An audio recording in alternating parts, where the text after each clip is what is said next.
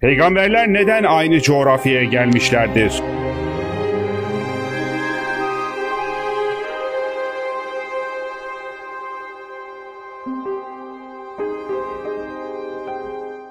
Peygamberler hep aynı coğrafyaya gelmemiştir. Bazı hadislerde Peygamberimiz Aleyhisselatü Vesselam 124 bin peygamber geldiğinden bahsediyor. Fakat Peygamberimiz e, muhatap olduğu insanlar Ceziretül Arap'taki insanlar. Öteden beri isimlerini bildikleri, duydukları peygamberler. Yani siz bir çocukla konuşurken çocuğun anlayacağı üslupta konuştuğunuz gibi Kur'an-ı Kerim'de nazil olurken o dönemdeki insanların e, akli seviyesini, kültürel yapısını göz önünde bulundurmuştur. İbrahim Aleyhisselam Mekkelilerin atasıdır. İsmail Aleyhisselam Mekkelilerin atasıdır. Keza diğer isimleri geçen peygamberler işte Yahudilere gelmiş olan peygamberlerdir. Hep o coğrafyadaki insanların tanıdıkları peygamberlerdir. Tanıdıkları kimselere tanıdıkları peygamberle hitap etmiş Kur'an-ı Kerim. Yoksa e, diğer milletlere de peygamberler gelmiştir. Bunun en güzel örneği ne biliyor musunuz? E, eski Türkçe'de tamu kelimesi e, ne demektir? Cehennem manasına gelir. Albız şeytan demektir. Uçmak bakın cennet demektir. Mesela yalvaç kelimesi ne demek yalvaç?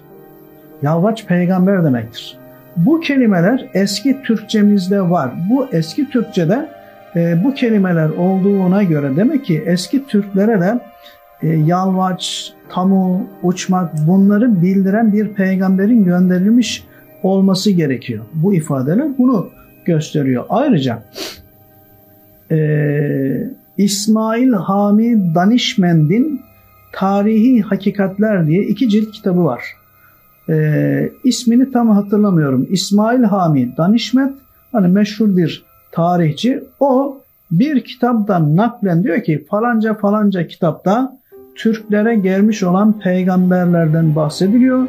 İşte orada e, şu isimde şu isimde isimlerini de sıralamış. Bu şahısların Türklere gönderilmiş peygamber olduğunu söylüyor ifadesini kullanıyor. Yani Kur'an-ı Kerim'de de biz sana peygamberlerden bahsettik, bir kısmının ismini zikrettik, bir kısmının ismini zikretmedik ifadesi geçmektedir. E, bu yani o coğrafyada yaşayan insanların tanıdıkları, bildikleri peygamber isimlerini ve onların kıssaları anlatılmıştır ama Kur'an-ı Kerim deseydi ki Orta Asya'da falan kavme şöyle bir peygamber geldi. O zaman Mekkeli müşrikler şunu diyor. Biz nereden bilelim böyle bir peygamberin geldiğini? Senin sözünün doğru olduğunu biz nereden bilelim? Dolayısıyla Kur'an'ın Orta Asya'dan bir kavmi veya bir peygamberi örnek olarak zikretmesi Kureyş müşriklerine veya o dönemdeki insanlara delil olmazdı.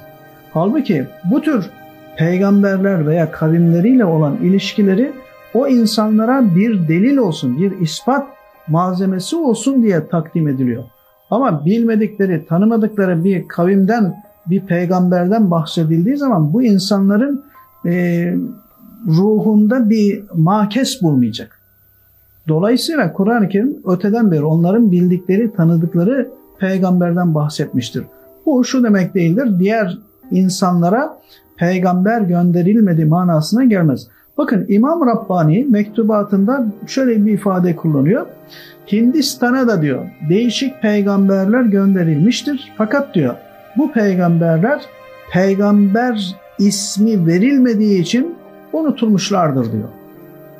Yani e, bir peygamber geliyor, konuşuyor, tebliğ ediyor, anlatıyor ama çoğu zaman eski zamanda e, yazı yaygınlaşmadığı için bu peygamberler bir müddet anlatmışlardır fakat olmasını unutulmuşlardır. Yani onların e, başlarından geçen hadiseler kayıt edilmediği için ne yapılmıştır? Unutulmuştur. Mesela bizim eski Türklerle ilgili bilgilerimiz çok sınır, sınırlıdır. Hunlar Türk müdür değil midir tartışması var. Göktürkler mesela, Göktürklerle ilgili bilgilerimiz de oldukça sınırlıdır. Hatta bakın e, Ebul Gazi Bahadır Han e, onun Şecere-i Terakime adlı bir kitabı vardır. Şecere-i Terakime'de Ebul Gazi Bahadır Han şöyle bir şey söylüyor. Diyor ki ben bu yazdıklarımı, o Şecere-i Terakime'de yazdıklarımı Türkmenlerin ihtiyarlarından dinledim. Onlar bana söylediler, ben de bunu yazdım. Ee, Ebul Gazi Bahadır Han kitabında Oğuz Han'dan bahsediyor. Ama e, biliyorsunuz Oğuz Han destanı, efsanesi masalımsı bir anlatım özelliği taşır. Ee, orada şöyle bir şey vardır. Oğuz doğdu, anasını bir kere emdi, sonra emmedi. Sonra işte şöyle oldu, böyle bir takım şeyler var. Ebul Gazi Bahadır Han'ın Oğuz Han'dan bahsi çok farklı. Mesela şöyle bir şey diyor. Diyor ki Oğuz Han doğdu. Anasının sütünü emmedi. Annesi diyor Oğuz Han'ın annesi telaş etti. Çocuğum ölecek, çocuğum ölecek diye korktu diyor. Oğuz Han'ın annesi diyor rüyasında ak sakallı bir ihtiyarı gördü. Ak sakallı ihtiyar ona dedi ki senin çocuğun senin sütünü niye emmiyor? Çünkü sen müşriksin. Sen eğer Allah'ın varlığını, birliğini kabul edersen çocuk senin sütünü emecek. Bunun üzerine diyor kadın gizlice Allah'ın varlığını, birliğini tasdik etti. Oğuz anasının sütünü emdi diyor. Oğuz büyüdükten sonra diyor gizli gizli ibadet yaptı. Babası diyor onu bir kızla evlendirdi. Oğuz evlendiği kıza dedi ki bak eğer Allah'ın varlığına birliğine inanırsan seninle evliliğimiz devam eder ama eğer kabul etmezsen seninle evliliğimiz devam etmez. Kız diyor ben e, kavmimin dinini terk etmem dedi. Bunun üzerine Oğuz o kadına yaklaşmadı. Babası ikinci bir kızla evlendirdi. İkinci kız da öyle oldu. Oğuz üçüncü kızla evlendi. O kız Oğuz'un söylediklerini kabul etti ve Oğuz onunla yaşamını devam ettirdi. Fakat diğer kızlar bunu gittiler babalar şeyine Oğuz'un babasına söylediler. Bunun üzerine Oğuz'la onun babasının arası e, kötüleşti ve babasıyla savaşmak zorunda kaldı. Şimdi Ebu Gazi Bahadır Han'ın anlatmış olduğu kıssa İslami özelliklere oldukça uygun gelen bir yapı arz ediyor. Bu kıssaya göre Oğuz Han ya bir peygamberdir veyahut da bir evliyadır.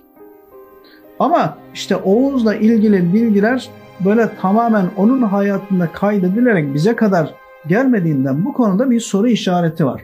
Ebu Gazi Bahadır Han'ın anlattıkları ne kadar doğrudur bunu da tam bilemiyoruz ama elimizde böyle bir metin var. Yani Oğuz'la ilgili masalımsı, efsanevi bir anlatım var ama bunun haricinde Ebu Gazi Bahadır Han'ın da böyle bir anlatımı söz konusu. Hulasa esas söylemek istediğimiz şey şu.